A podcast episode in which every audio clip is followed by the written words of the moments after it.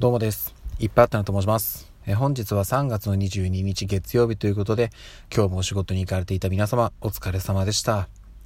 えまずはですね、お便りを一つ読ませていただきます。えー、カッピーハウの中の人さん、いつも本当にありがとうございます。えーとですね、いっぱいあってなさん、こんにちは。良い朝の習慣のお話をありがとうございます。嫌いな人から全力で逃げるに限るが基本ですが、逃げられないそんな時は、あなたも私、宇宙の一部、人間みんなどんぐりの背比べなんて思うようにしてます。すごい。えー、ありがとうございます。すごい考え方ですね。なるほどね。すごいな。人間みんなどんぐりの背比べ。でも本当にそうで、うん、なんていうか、あんまりその、なんでしょうね。人間その、優劣ないというか、もうみんなね、一人の人間ですから平等なんですよ。なので、うんと漁業でそこ考えるとだからね誰かが誰かをバカにしたりとかっていうのもねあんまり本当にねうんなんか無駄なことというかお互いがお互いをね褒め合って称え合って高め合っていければいいんじゃないかなっていう関係性だと思うんですよね人間って。本当はね。全員が全員そうやってればねもう争い事とかねそういうのも起きないと思うんですけどね、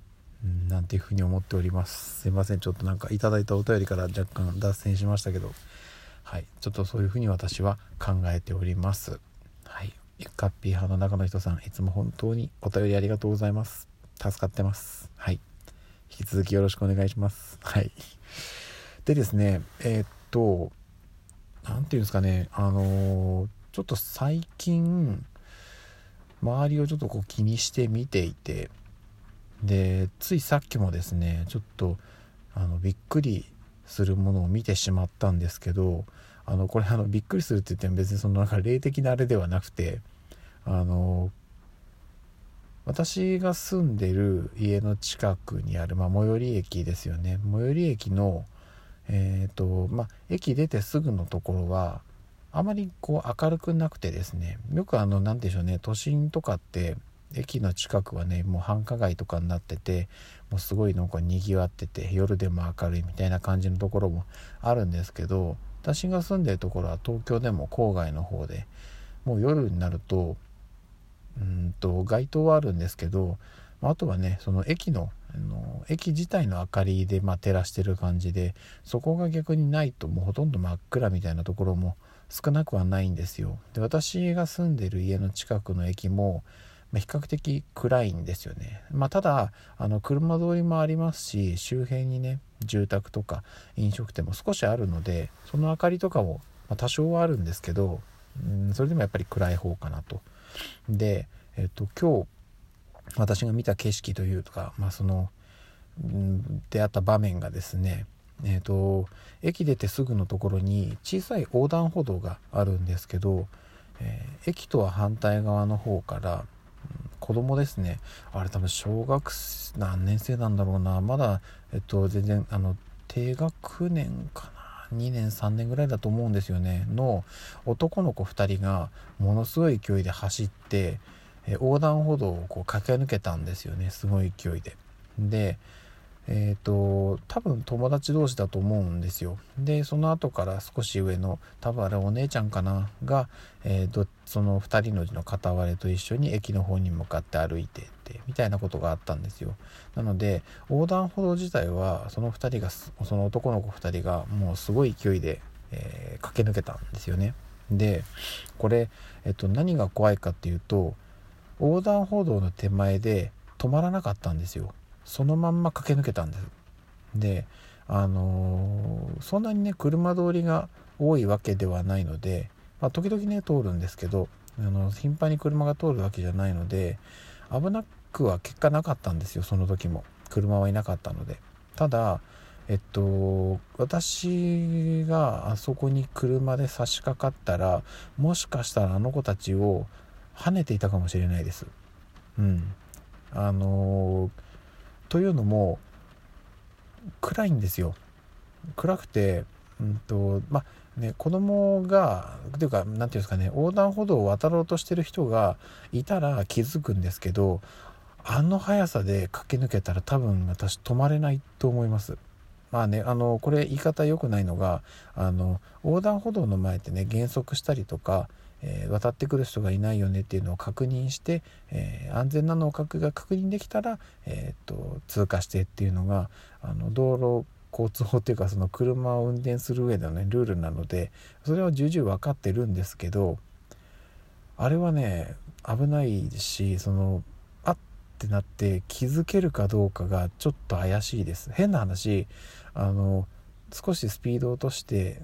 横断歩道を渡ってくる人いないなと思って走り出してからあの勢いでピュンってきたらもうダメなのでうんっていうのがあるのでえっとこれはね私も自分の子供にはもうよくよく言い聞かせていこうかなと思うんですけどあのお子さん特に小学校低学年とか未就学の子供をお持ちの、えー、父さんお母さんには本当に強く言いたいのが子供にあのそこはちゃんとしっかり伝えてあげてほしいんですね。あの基本的にこういった事故の場合悪いのは100%車側になるんですよ。間違いないんです。完全にその責任は全部車側にあるんですけどそれ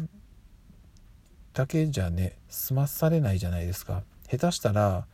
自分の子供の命が、えー、消えてしまう可能性もあるんですよ。なのでえっと向こうが100%悪い。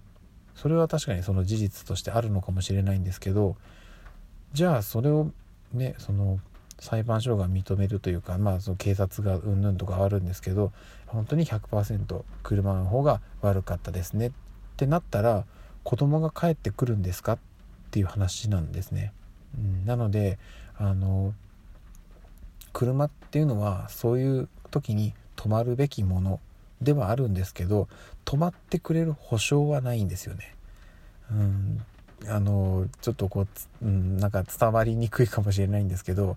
何が言いたいかっていうととにかくあの世の中って危険なものがやっぱり溢れてるんですよ。でやっぱねその私とかが子供の頃って今ほどなんか過保護じゃないというか割と自由にさせてくれてたんですね。で根幹の部分は多分今も変わってないと思うんですよ。子供は自由に遊ばせてのびのび育てるっていうのがいいっていうふうに今の親も多分思ってるとは思うんですけどとはいえ一昔と今で世の中が変わってるんで昔の安全って今は保証されてないんですよね。おそらく。まああのいろいろね世の中が便利になった反面そういう危険も、うん、高まってるのかなっていうふうに思うので、えー、あの頃子供だった人が今親になって自分がやってたことが子供も同じようにやって大丈夫かっていうと世の中側が変わってるので全部が全部そうとは言い切れないですっていうのがありますのであのー、本当にまあ繰り返しになりますけどこの音声配信を、えー、たまたま聞いてくれた、えー、今小さいお子さんをお持ちのお父さんお母さんは、え本当にあの子供に対してそういうそのうんなんか、え、危険だったりとかこういうことやったら危ないんだよっていうのは、え、注意するんではなくしっかり教えるっていうことをやってあげてください。これはあの私もね子供が3人いるので、えー、しっかり教えていかなきゃいけないなって思うんですけど、うん、本当に大事なことだと思うので、えお願いします。はい。ちょっとすいません。なんか最後どんどんトーンが下がっていっちゃったんですけどさっきちょっとねそういう走ってる子供を見て昔はあ元気があっていいなって思ったかもしれないんですけど子を持つ親になってちょっと見方が変わりました。っていうお話でした。はい。はいすいません。ちょっとこんな感じで、えー、今日は終わりにしたいと思います。ではまた明日の朝にお会いしましょう。ではでは。